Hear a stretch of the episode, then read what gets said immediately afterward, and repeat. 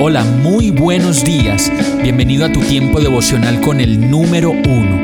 Qué alegría saludarte con la certeza de que Dios está obrando en tu vida su perfecta y buena voluntad, ya sea porque estás aprendiendo de un momento difícil o porque estás disfrutando de su amor a plenitud con paz y tranquilidad.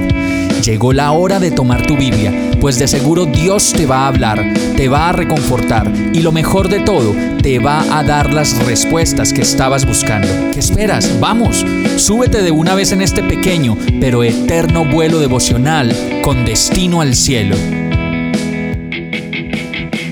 Y el mensaje de hoy se llama moderación. Proverbios 16, 18 dice, el orgullo va delante de la destrucción y la arrogancia antes de la caída. Cuánta moderación necesitamos cada día, todos y cada uno de nosotros, con cada conversación, con cada decisión y con cada situación por resolver.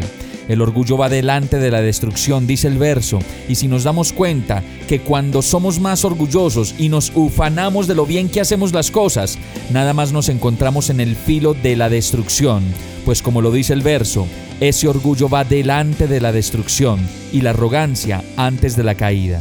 Por eso también dice la palabra en Mateo 23:12, pero aquellos que se exaltan a sí mismos serán humillados y los que se humillan a sí mismos serán exaltados. Así que más bien nos trae más provecho andar despacito y con buena letra que ir por ahí batiendo espuma, más de lo que debemos batir, pues es preferible recibir a su debido tiempo el premio del esfuerzo y la dedicación, que fuera de tiempo una gran humillación.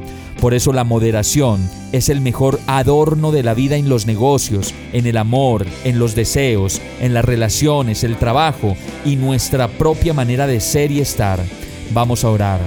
Amado Dios, cuánta moderación necesito de ti. Mi propio yo se engaña cada vez que me alabo a mí mismo y nublo mis ojos con la perspectiva equivocada. Enséñame a permanecer en ti, enséñame a orar y a permanecer en esa voluntad tuya. Yo quiero aprenderlo todo de ti, Señor, y todo esto te lo pido en el nombre de Jesús. Amén. Hemos llegado al final de este tiempo con el número uno. No te detengas, sigue meditando durante todo tu día en Dios, descansa en Él, suelta los remos y déjate llevar por el viento suave y apacible de su Santo Espíritu. Solo compártelo con quien lo necesite y ames Hoy, de la mano de Dios, todo será un gran día. Para más información visita nuestra página www.iglesiabierta.com o llámanos al 313-334-0116.